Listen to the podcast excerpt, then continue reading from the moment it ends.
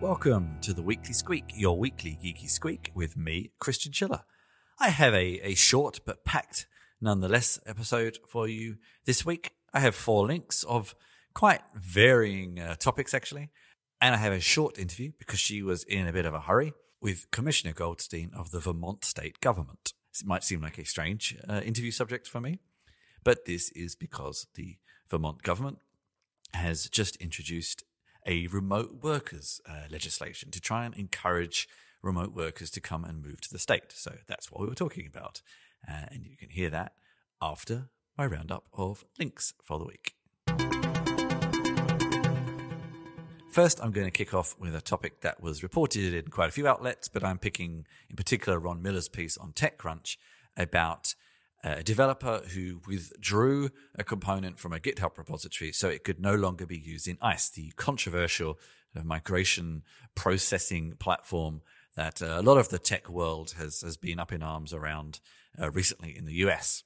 This developer in question, Seth Vargo, used to work for Chef, um, and he considers that the packages were published by him, so he was within rights to remove them. But Chef argues that he developed them whilst under employment or slash under contract with them, and thus they have the right. And if you have ever worked for a company, you often sign agreements saying that work you have done belongs to them uh, without necessarily realizing this. So the legal tussle here is an interesting one, but I suppose the uh, that Seth was still the one with the power, and maybe that was an oversight from from Chef itself. But it's quite interesting to know that an, a component that a package then relies upon that a an application then uses can just bring the whole house of cards crashing down. And we have seen this in the past with unintended consequences like removing, um, or, or, like a problem with a left pad in the node days brought down a lot of uh, node packages because it was a, such a widely used dependency. So this isn't necessarily the first time that removing a dependency or breaking a dependency has broken a whole application stack, but maybe it's one of the few times we can think of where it was done intentionally for sort of ethical argument. And this sets an interesting precedent. And interestingly, Seth also points out that he is one of, I would say, very few developers I've heard of who has actually determined what he wants to happen to his code when he dies, which is it's deleted, which is a whole other interesting argument. And he said that had he died on the same day he did this, the same thing would have happened. So maybe companies should be better prepared for dependencies being withdrawn or changing, etc., etc. I think dependencies have become something that, forgive the pun, we depend upon, and we don't always think about what will happen if they are no longer available. Uh, as you could see, with potentially catastrophic repercussions. And likewise, he points out that he did ask Chef multiple times to discuss the issue before just uh, removing the package, but they never responded. So there we go. Poor communication, poor understandings, not necessarily understanding the implications of using dependencies. It sounds like a bit of a mess, but made for very valid reasons. And I'm sure we will start to see more of these sorts of actions in the future. And will people be any better prepared then? We shall see. Continuing in a uh, similar vein, technologically speaking, not uh, topically speaking, though, this is an article about Docker. Uh, again, widely reported, but this particular one is from ZDNet, from my favorite, Steven J. Vaughan Nichols, talking about how Docker is in trouble. Uh, and then there were plenty of other articles that came out saying that they weren't. I myself have been noticing this for some time when I was at KubeCon, uh, the Kubernetes conference, and I think this is something that the article points out that Kubernetes has kind of superseded all the special sauce that Docker was able to add to its open source offering to monetize. And with that removed, and I guess the same done by many cloud vendors, it may be the one that created or, or kickstarted the technology revolution of containers that everyone is now using, or a lot of people are now using, even though they were nothing new. Docker kind of re kickstarted or reignited the interest, I suppose it's always been very difficult for them to actually uh, have a viable business out of it. They've received a lot of investment. The article details how much, but are yet to really find a way to monetize on top of that. They've tried cloud services, premium services, and none have really been very successful. And this is something I noticed at KubeCon. You know, Docker is a technology that underpins still uh, a lot of Kubernetes installations, and yet Docker themselves as a company had a tiny booth and a tiny presence at the conference. And even a few years ago, this might have been different. Um, but maybe the, the steam is starting to run out of the ship and they're not entirely sure what to do. If they're running out of money, then marketing budgets become tougher and tougher. And actually, technologies that they kind of helped create have ended up somewhat pushing them out of the way, which is interesting. And it's also one of these cases where you could say that um, speaking as as say a collection of people trying to solve a problem, they've kind of solved the problem, but have ended up superseding themselves through their own success, or other people have ended up doing that to be more precise. And it's kind of an interesting argument to think about that sometimes you could say, well, we've been successful, but we're just not a viable business. Uh, and this doesn't necessarily help pay all the wages of people at a company if they have to get laid off. But it's this kind of interesting aspect to think about of where you've sort of you've sort of changed and revolutionized uh, the development industry, but almost at your own victory for your own success. So what do you do next, kind of thing. So yeah, I don't know what's going to happen. I personally don't think Docker has much of a chance to monetize. I think their best outcome is probably to be acquired by somebody, but who? Uh, again, they have not played that well with the ecosystem that they mix in, and will anyone want to buy them? Is is another another argument to be made, especially when a lot of uh, companies who might have kind of ended up creating their own solutions instead because of the way that uh, they made it sort of difficult to work with as a company. So it could be argued that um, Docker kind of sealed their own coffin. But um, anyway, I sort of shed a small tear for them because I've always kind of liked what they what they did uh, at least from a marketing and packaging perspective, if not from a technical perspective, which is often one of the things that people criticize them for. But sometimes, you know, getting people to use something is more important than necessarily creating the best technology. Well, that's that's my opinion anyway. And feel free to contact me to further that discussion. If you agree or disagree, I'd love to hear from you. Transitioning sort of out of the usual technology space that I lurk in into something quite different. This is an article on the New York Times Magazine, written by Will. He sounds like a German surname, so I nearly mispronounced the first name as well. Written by William Langewiesche. I'm not 100% sure how to pronounce that. I want to Germanify it, but I'm guessing he's American, so I'm not entirely sure how he pronounces it. But anyway, we're not here to figure out name pronunciations. We're to talk about his article, which is called What Really Brought Down the Boeing 737 MAX. And this is a very long read that I got very sucked into and found quite interesting about what could have caused the Boeing 737 MAX to be such, uh, well, yes, such a disaster it was, uh, it is being. And there's a lot of things in here that you may not necessarily think about. A lot of them around, uh, center around a couple of airlines in particular parts of the world, especially sort of Southeast Asia, uh, and their thirst for expansion maybe at the sacrifice of other things. And then the thirst of a company to supply what they needed, i.e., new planes. Then we have Boeing's thirst to keep up with with Airbus, who kind of uh, revolutionized plane technology in their own ways, and Boeing fell behind a bit. And uh, Boeing were trying to keep up and introduce some features that weren't necessarily very well implemented and confused pilots. Uh, and then that ties in with a lot of the pilots at these airlines being not very experienced. Um, and this oh, this story goes so deep. It also ties into some things a little bit that I read in a Malcolm Gladwell book about how they revolutionized air safety back in the 90s with communications training between pilots, uh, especially again in certain parts of the world where it's often considered bad form to to question your superiors when maybe that's actually the most important thing you should do, especially in a cockpit when you're kind of there to check each other. So if if anything from any of this interests you, if, if flying, if if uh, airplane technology, if kind of company politics and uh, the the cutthroatness of the business world, especially at this kind of scale, interests you, or uh, learning about airline industry in Southeast Asia, which sounds kind of scary. I don't think I ever want to fly in any of these airlines. Um, interest you as well, then it's really quite a fascinating read that you will spend. I think I spent about three lunchtimes reading it actually, but it was well worth it. I found it fascinating. So enjoy. And finally, not really uh, an article. There's actually a Wikipedia page. Uh, I like to sometimes recommend different things. I'm starting to diversify what I cover on the podcast.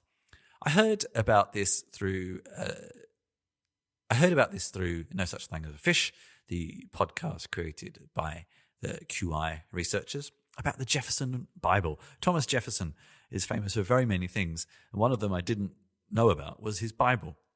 He created his own Bible, mostly in chronological order, and removing a lot of the, uh, shall we say, most unbelievable content, things like Jesus' miracles and stuff like that. And he did this by cutting pages out of multiple Bibles and gluing them together in a somewhat um, uncoherent but chronologically correct and reduced, summarized version of the Bible. Uh, and apparently, copies of it were given to every US president up until relatively recently when they ran out. There are copies of it on display at the Smithsonian as well, which I would love to go and see one day. And the whole thing is quite fascinating. I think the text is also available online. Uh, it's long out of copyright, of course, the Bible and his version of the Bible. Um, but just, he did this when he was retired as president, by the way. He wasn't doing this when he was uh, sort of completely active uh, as a president or as anything else.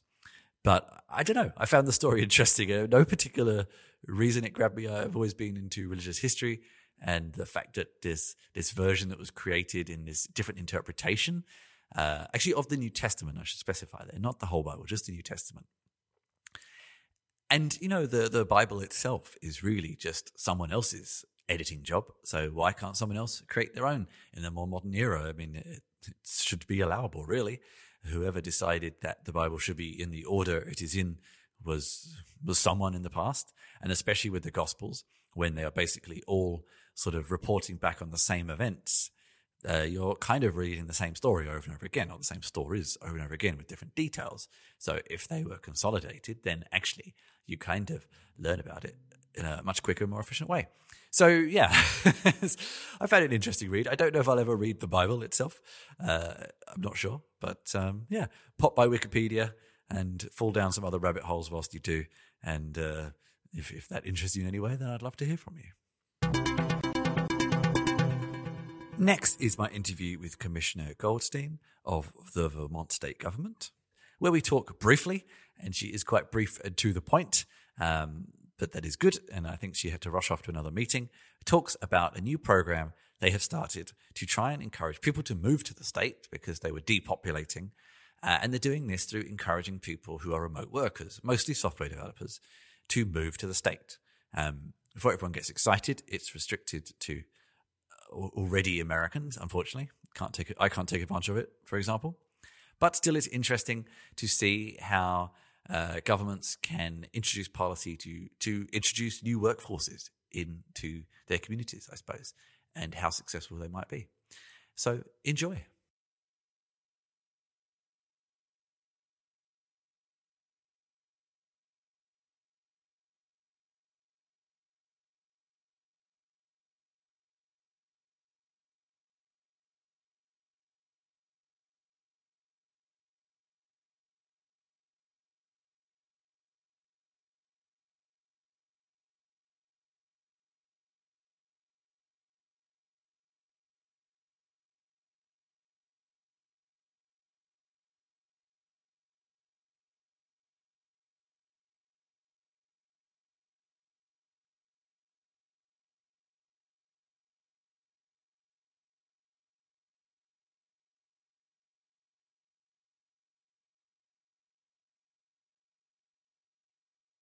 Sure. I'm Joan Goldstein. I'm the Commissioner of Economic Development for the state of Vermont. And for, let's just, for a little bit of uh, clarity for people who aren't US based, um, where is Vermont in the US? Vermont is in the New England region. It's the upper northeast. Uh, so if you, to our south is Massachusetts, to our west is New York, to our east is New Hampshire, if that helps. I, I yeah, I, I have been to obviously to to New York. I've also been to Providence, Rhode Island. So I guess I've been around. Oh, wonderful! Around the area. Yep. um, and I mean, is it a big state? Is it a relatively small state? Very small state, very small population, about six hundred and twenty-seven thousand people. And where would what's what's kind of the the state capital? Just to see if people know. State capital is Montpelier. Okay. I have been to the Montpellier in France, but I'm guessing it's. Uh, ah, okay. I don't know if it's connected, but it is.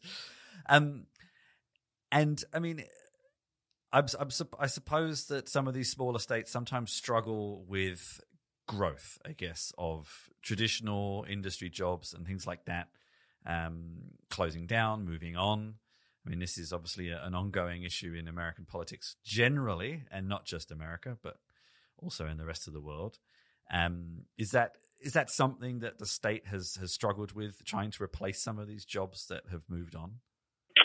It's really, uh, we're struggling with um, just um, getting enough people into the state. We've had pretty stagnant uh, population growth, and as a result of people aging out of the workforce, the workforce has also shrunk. And so that's what those were the defining kind of parameters around what are we going to do to attract more people to the state. And that's how we, that's how the legislature actually came up with the remote worker grant program. Yeah, and that's what we're here to talk about. Um, I, I can't actually remember where I came across the the the topic now. I, I live in Berlin, in Germany. I I was born in London. I lived in Melbourne, in Australia. So why are we speaking from kind of uh, coast to coast, as it were? I have remote worked for several companies for quite a while. I remote work with a lot of people who live in small places in small country towns, in um, remote areas, because it makes it makes life possible. Uh, you sure. can kind of be wherever you want. But sure. as far as I know, and I might be wrong, you've probably done more research than me. You're kind of the first governmental body to recognize the potential advantages of remote workers. Is that is that the case, or did you learn from some other people who've tried similar ideas? No, I think I think we were the first out of the gate with the program. Um, there have been some others that have kind of copied um, to some extent, but we were the first out of the gate, which is why there was so much press, and um, that's probably how you read about it because there was worldwide press coverage. Um, I was interviewed. Also, there was a BBC. That you know, there was it was very there were over 900 articles written and about 2 billion impressions. And so we really got publicity value out of this in addition to, you know, getting people to move to the state. So, yeah, I don't think we, you know, the only ones that have the idea, but it's also an acknowledgement that remote work really is the way people work in the 21st century. You don't longer need to be tied to bricks and mortar, and uh, this is a recognition of that fact. And let's let's uh, let's dig into the success metrics a little bit more in a minute. But how old is the program? How long has it existed? It just uh, it was signed into law last year in 2018. It it it went into effect January 2020. So um, so it's not old at all. It's you know we're just uh, nine months through it, and uh, yeah, I mean it's been very successful. What we, we've talked around the law, but what what is it? What what does it what does it try to do, and and how does it do it? So basically, it would pay somebody um, up to five thousand dollars per year for two years um, if they move to the state and work remotely for uh, a business from outside the state, and we would reimburse them for uh, their moving expenses and um, yeah, their moving expenses and their uh, co-working expense and any broadband extension expense. And does that person generally end up as uh, forgive me if I don't use the correct American terms, but as a as a freelancer, or I mean, I'm guessing you're are you insisting that the company they work for set up a a branch in Vermont, or is freelancing okay? They don't have to set up a branch, but they have to be an employee, not a contractor, not a freelancer ah, per se. Okay. okay. And does that mean they have to work for American companies, or at least a company with an American uh, legal entity, I suppose? Uh, we didn't really put uh, that onus on, but just knowing that the company, if they have even one employee in the state of Vermont, they're um, responsible. They have a tax liability. So, um, yeah, so I'm not sure if that's attractive to out of the country um, entities, but we have not come across that. There's obviously also other going to be other issues around people come from other countries, which is a, is a whole other conversation. Yeah, whole other ball of wax. Yeah. um, and uh, just actually, actually out of interest, because you mentioned you cover co-working costs too. How many co-working spaces does Vermont have?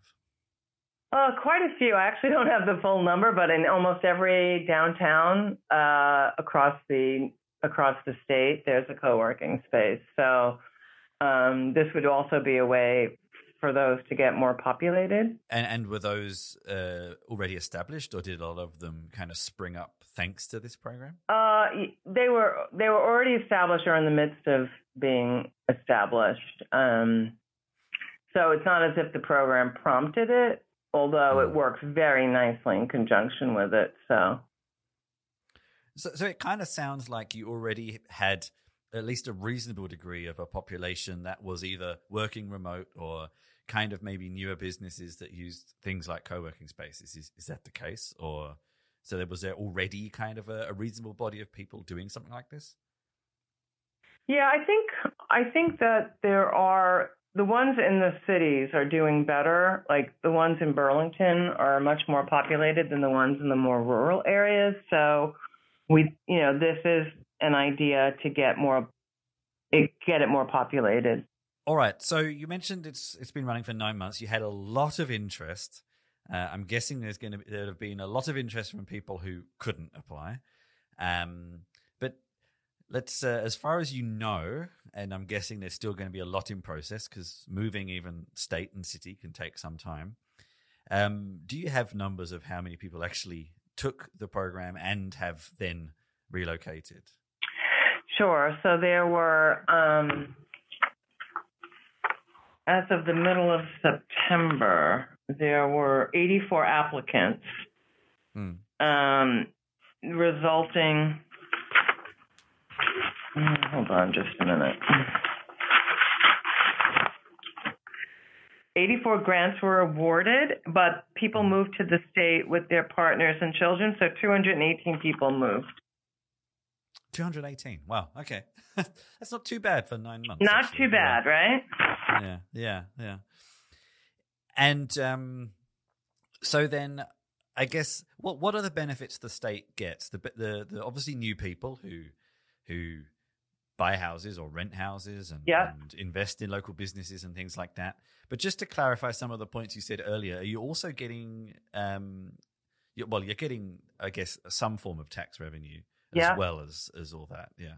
Is this is this uh, so far? Do you do you find the scheme is being as successful as you hoped, or were you hoping for more, or it's completely unprecedented? Like, what's the kind of level of success you were hoping for versus what you've got so far?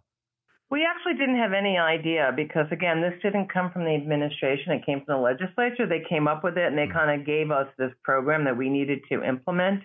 So we had to create the program and implement it. We had no idea but we had no idea also that it would be this popular and that much in demand. So I think we're mm-hmm. pleased with the outcome. Obviously, we want more because we want more people. Um, mm-hmm. but I think this was a very good case showing that people do respond to incentives. They do want to move to Vermont. And they moved all over the state. They moved into rural areas. They moved into the city. So we have a very nice um, diversity of locations, which is another uh, goal. Do you? I mean, do you stay in touch with the people who relocate?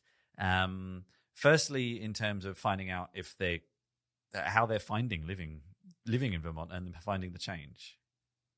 Um, so I have not, you know, personally followed up with each and every well, one sure. of them, but um, you know, it's it's an idea, it's a thought that we should gather them all together, but we have not done that yet. We're still busy implementing the program.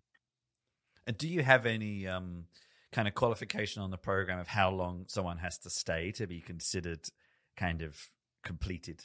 Uh, there is no there is no uh, limit. Um, there is no guideline. Just again, because to try to administer that would be yeah, yeah. very difficult. And what are the sorts of jobs that most people are are employed in that have been accepted so far? Oh, the jobs. All right. For the most part, it's software. For the most yeah. part, it is, um, you know, information technology type jobs. So, hold on, I have that breakdown. That's kind of what I was guessing, but yeah. yeah. 31% are in information technology. Um, it's actually lower, maybe. Yeah. yeah, 13% in management, 8% mm-hmm. writing and editing, 6% finance, yeah. 6% sales, 5% marketing. Okay.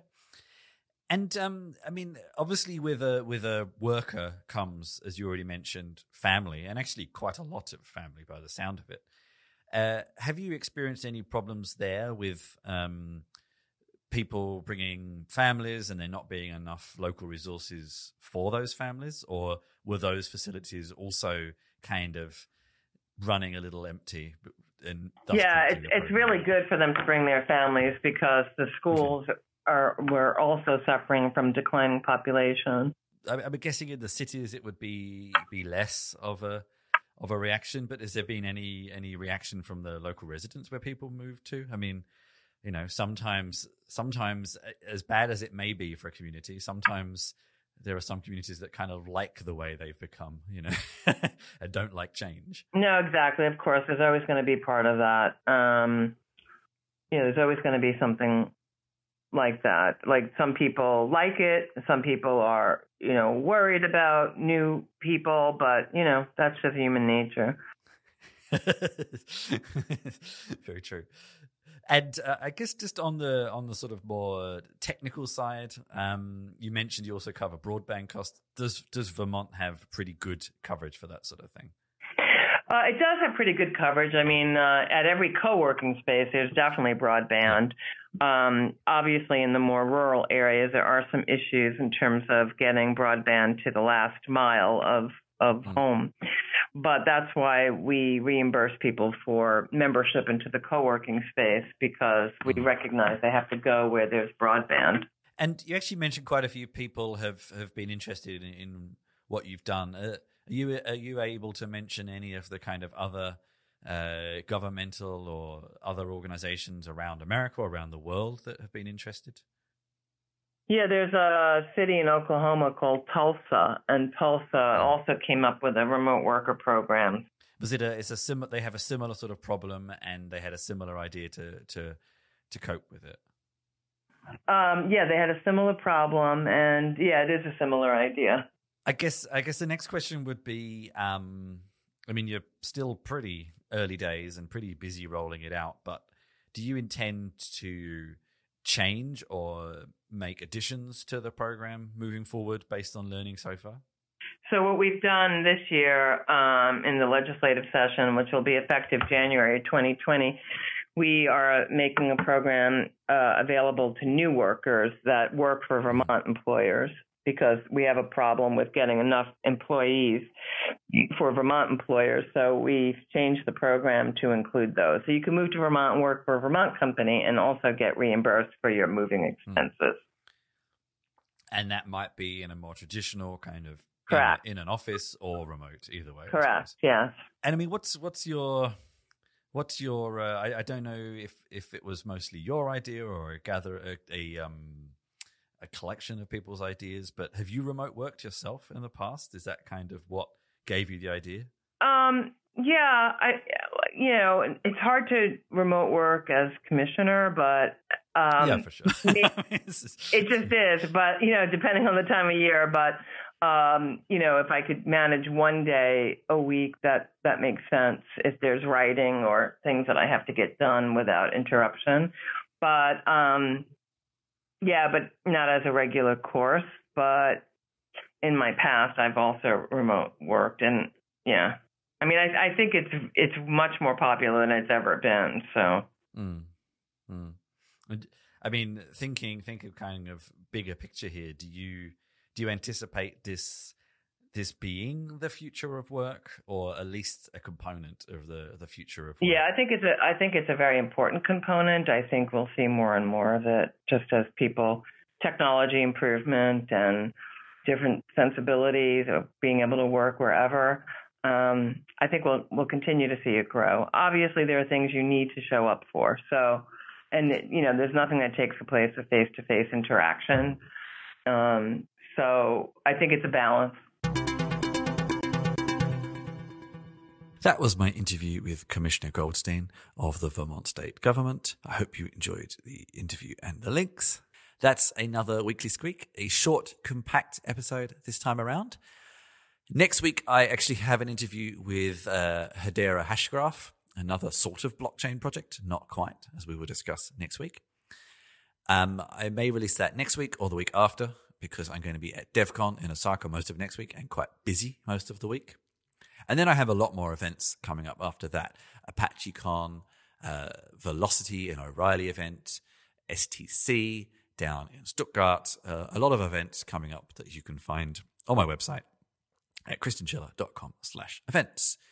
If you've if you've enjoyed the show, you can find previous episodes and show notes. And soon, soon, maybe even with this episode, I need to sort of still testing and see how well it works uh, live transcripts of the audio as well. They won't be completely accurate, but they will help those of you who can't always keep up with uh, what I'm saying. Maybe the transcripts probably won't be accurate either, but you can find them there, and I hope you enjoy that. If you have enjoyed the show, please rate, review, share to your friends. Uh, we always love to get new listeners, and you can find ways to get in touch with me, support my work, etc., etc., at chrischinchilla.com slash contact. I'd love to hear your opinions on the show. Until next time, if you have been, thank you very much for listening.